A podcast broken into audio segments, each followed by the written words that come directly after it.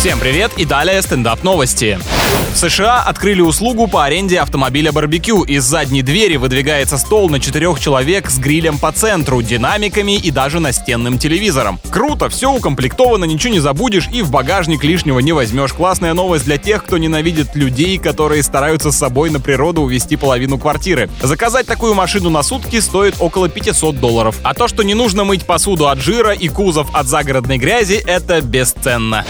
Британские ученые считают, что горячая ванна или сауна также полезны, как занятия спортом. Результаты исследований показали, что посещение бани оказывает на организм такое же влияние, как аэробные нагрузки, однако не помогает сбросить вес. То есть по факту ты просто сильно потеешь, но не худеешь. Многие в тренажерке такое же впечатление производят. С вами был Андрей Фролов. Больше новостей на energyfm.ru.